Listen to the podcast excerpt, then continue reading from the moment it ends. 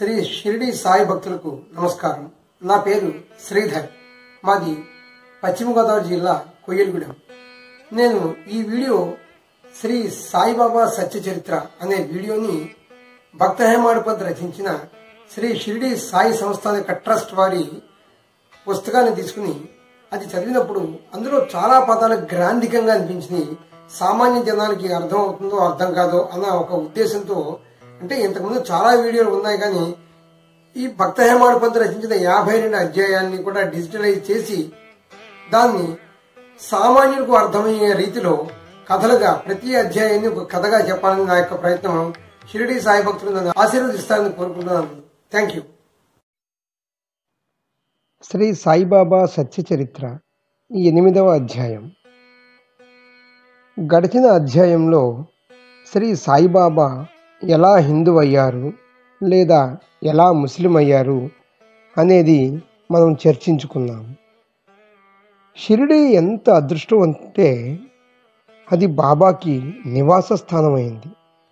మొదట్లో బాబా పసివాడుగా ఎలా ఉన్నారు తరువాత పిచ్చి పకీరులా ఎలా అయ్యారు అంతేకాక మొదట్లో బీడు పడిన బంజరు భూమిలో ఆయన అందమైన తోటను అంటే లెండీబాగ్ గురించి మనం తెలుసుకున్నాము. అక్కడ అందమైన తోటను ఎలా పెంచారు? తర్వాత అదే ప్రదేశం సాఠేవాడగా మారింది. అలాగే ధౌతి యోగం ఖండయోగం మొదలైన బాబా చేసే అసమాన యోగ ప్రక్రియలన్నీ కూడా వర్ణించారు. తమ దేహాన్ని శ్రమ పెట్టి భక్తుల యొక్క దుఃఖాన్ని బాబా ఎలా సహించేవారో కూడా క్రిందటి అధ్యాయంలో చెప్పుకుందాం. ఏమండి? ఉదయాస్తమానాలు ప్రతిరోజు అవుతాయి. ఏళ్ళకు ఏళ్ళు అలాగే గడిచిపోతాయి. ఆయుష్లో సగం నిద్రలోనే గడిచిపోతుంది. మిగిలిన ఆయుష్ హాయిగా అనుభవించడానికి కూడా వీల్లేదు బాల్యంలో ఆటల మీద దృష్టి యవ్వనంలో స్త్రీల పట్ల అనురక్తి ఆసక్తి వృద్ధాప్యంలో అసక్తత రోగాలతో నిరంతరము దృగ్గులుతూ ఉంటుంది ఈ మానవ జన్మ. పుట్టిన తర్వాత పుష్టిగా పెరగడము ఉచ్ఛ్వాస నిశ్వాసాలు తీసుకుంటూ ఉండడము అనేక సంవత్సరాలు జీవించడము వీటితో జన్మ సార్థకమైందని అనగలమా? కాదు. పరమాత్మని ప్రాప్తింప చేసుకోవడమే మానవ జన్మకి ముఖ్య కర్తవ్యం. లేదంటే జీవితమంతా కడుపు నింపుకునే కుక్కలు పందులు ఇతరత్ర క్రిములు కీటకాలు వాటికి మనకి తేడా ఏముంటుంది? నేను ఎవరిని ఎక్కడి నుంచి వచ్చాను మానవ జన్మకు కారణం ఏమిటి? వీటన్నింటికీ మర్మాన్ని తెలుసుకున్న వారే తెలివైన వారు. ఇది తప్ప మిగిలినదంతా కూడా కేవలం వృధాశ్రమగానే మిగిలిపోతుంది. కాబట్టి ఎంతసేపు భక్తులు ఓం సాయి శ్రీ సాయి జై జయ సాయి అనే నామంతో పరితపించాలని సాయిబాబా కూడా ఉద్బోధించేవారు. సముద్రంలోని ఉప్పు నీరు మేఘాల్లోకి పోగానే అది తీయని నీరుగా మారిపోతుంది. అలాగే గురు చరణాలు పట్టుకుంటే మన దుఃఖం కూడా సుఖమయమైపోతుంది. అలా నరదేహం యొక్క సద్గతి గురువు తప్పు. గురువు యొక్క పద్ధతి వల్ల తప్ప మరి ఎవరి వల్ల కూడా కాదు. అంటే కేవలం గురు చరణాలు మాత్రమే మనకి సర్వకాల సకలావస్థలలోనూ మనకి మార్గం చూపుతూ ఉంటాయి.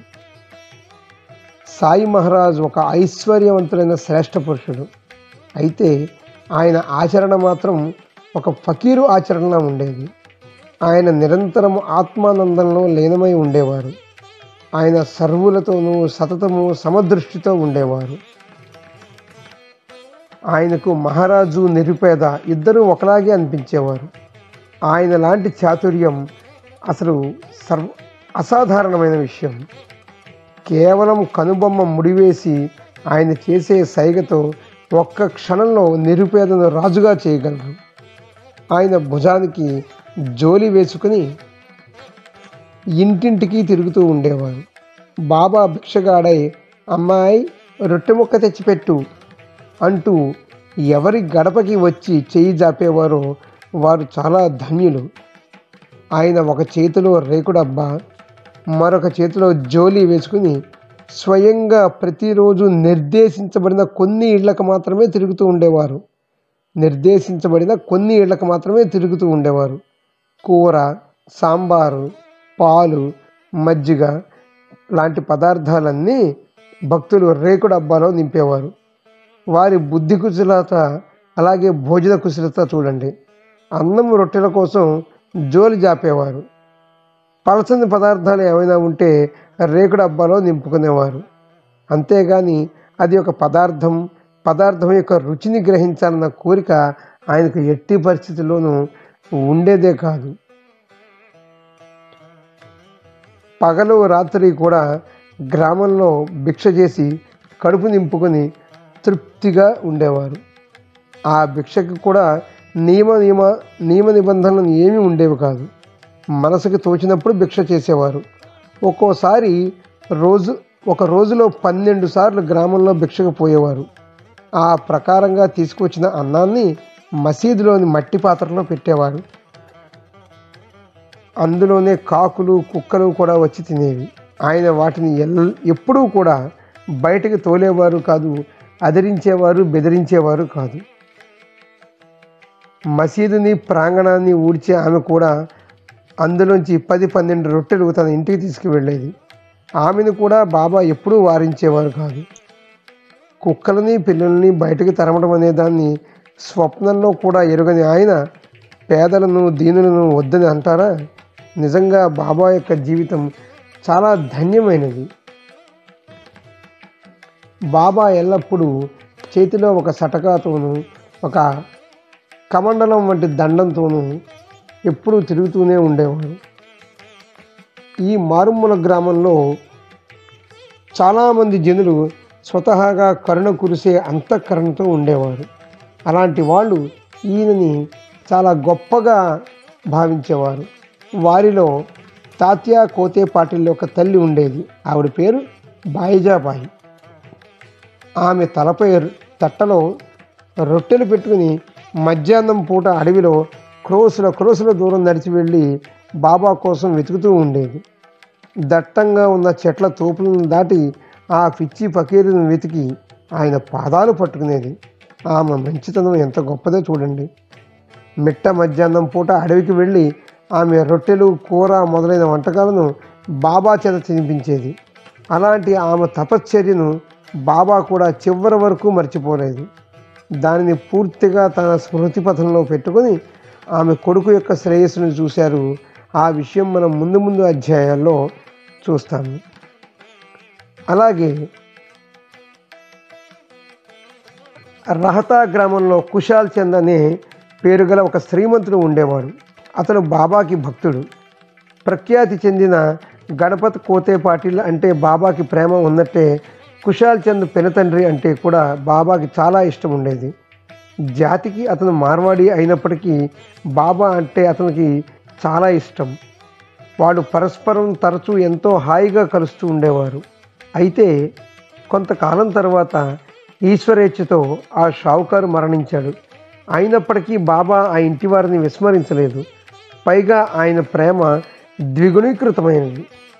తరువాత కూడా కుషాల్ చంద్ మీద బాబాకి ఉన్న ప్రేమ మూలంగా తన దేహాన్ని ఉన్నంత వరకు రాత్రింబవళ్ళు ఆయన కుటుంబం యొక్క శ్రేయస్సుని కనిపెట్టుకుని ఉండేవారు. ఒక్కోసారి ఎడ్ల బండిలో ఒక్కోసారి గుర్రపు బండిలో ఒక్కొక్కసారి నడుచుకుంటూ ప్రేమికులైన భక్తులను తమ వెంట తీసుకుని షిరిడి నుంచి మైలు దూరంలో ఉన్న రహతా గ్రామానికి బాబా వెళ్ళొస్తూ ఉండేవారు. ఆ గ్రామస్తులు మేళ తాళాలతో ఎదురొచ్చి బాబాని గ్రామ పొలిమేరల్లో కలిసి ప్రేమతో ఆయనకి సాష్టాంగ పడేవారు అక్కడ నుంచి ఉత్సవ సంబరంతో అంటే వాయిద్యాల మోతలతో అంచులు దాటిన ఆనందం మనసులను పెనవేసుకోగా ప్రేమిక భక్తులతో సహా వాళ్ళు ఆ గ్రామంలోకి వెళ్ళేవారు. తర్వాత కుశాల్ చంద్ బాబాని తన ఇంటికి తీసుకువెళ్ళి పలహారాలు సమర్పించి ఆయన్ని ఆసనం మీద విశ్రాంతిగా ఆశీలన చేసేవారు. వాళ్ళిద్దరూ గత స్మృతులను పాత కథలను కబుర్లను చక్కగా చెప్పుకుంటూ ఉండేవారు. ఒకవైపు రహతా గ్రామం ఉండేది మరొక వైపు నిమ్గాం ఉండేది. ఈ రెండిటి మధ్య బాబా ఉండేవారు. అంటే బాబా ఉండే షిరిడి గ్రామం ఉండేది. ఆ మధ్య కేంద్ర బిందువు నుండి ఈ రెండు గ్రామాలని దాటి బాబా ఏనాడు కూడా బయటకు వెళ్ళలేదు. అయితే ఆయనకి అన్ని ప్రదేశాల గురించి సమాచారం ఉండేది. బాబా ఎక్కడికి పోను పోలేదు. రైలు బండిని అసలు చూడని కూడా చూడలేదు. అయినా ఆయనకు ఆ బళ్ళ యొక్క రాకపోకలు వేళలు తెలిసి ఉండేవి. ఆ బళ్ళు కదిలే సమయానికి భక్తులు తయారై బాబా అనుమతి కోసం ఆయన దగ్గరికి వెళితే ఇప్పుడు ఎందుకు తొందరపడుతున్నారు? అనేవారు. బాబా ఇప్పుడు త్వరపడకపోతే నేను బొంబాయి వెళ్ళే రైలు తప్పిపోతుంది ఉద్యోగానికి ముప్పు వస్తుంది మా యజమాని నన్ను ఉద్యోగం నుంచి పీకేస్తాడు అని సాధారణంగా భక్తులు అనేవారు. అప్పుడు బాబా ఇక్కడ వేరే మరో యజమాని అంటూ ఎవ్వరూ లేరు. ఎందుకింత హడావుడి? పద కొంచెం రొట్టె ముక్క తిను. మధ్యాహ్నం అన్నం తిని బయలుదేరు అనేవారు. ఆ మాటలను ధిక్కరించే ధైర్యం ఎవరికి ఉంటుంది? చిన్న పెద్ద తెలివిగలవారు తెలిసినవారు అందరికీ అది అనుభవమే. ఒకటి తర్వాత మరొకటి ఇలా అనేకులు పొందిన వినూత్నమైన అద్భుతమైన అనుభవాలు ఎన్నో కలవు. హేమాడ్ పంత్ సాయి చరణాలకు శరణించుచ్చి వాటన్నిటినీ క్లుప్తంగా చెప్పదలుచుకున్నాడు. తర్వాతి అధ్యాయంలో కేవలం ఇటువంటి విషయాల గురించి మాత్రమే వర్ణన ఉంటుంది. తుమ్మెద పువ్వుల్లోంచి మకరందాన్ని కొంచెం కొంచెంగా తెచ్చినట్లు ఇంటింటా భిక్ష చేసి తీసుకొచ్చిన అన్నంతో జీవనం సాగించడం అనేది దానిని అంగీకరించడం ఆ ప్రకారంగా భిక్ష చేసి తీసుకువచ్చిన అన్నాన్ని ఎందుకు తినాలి?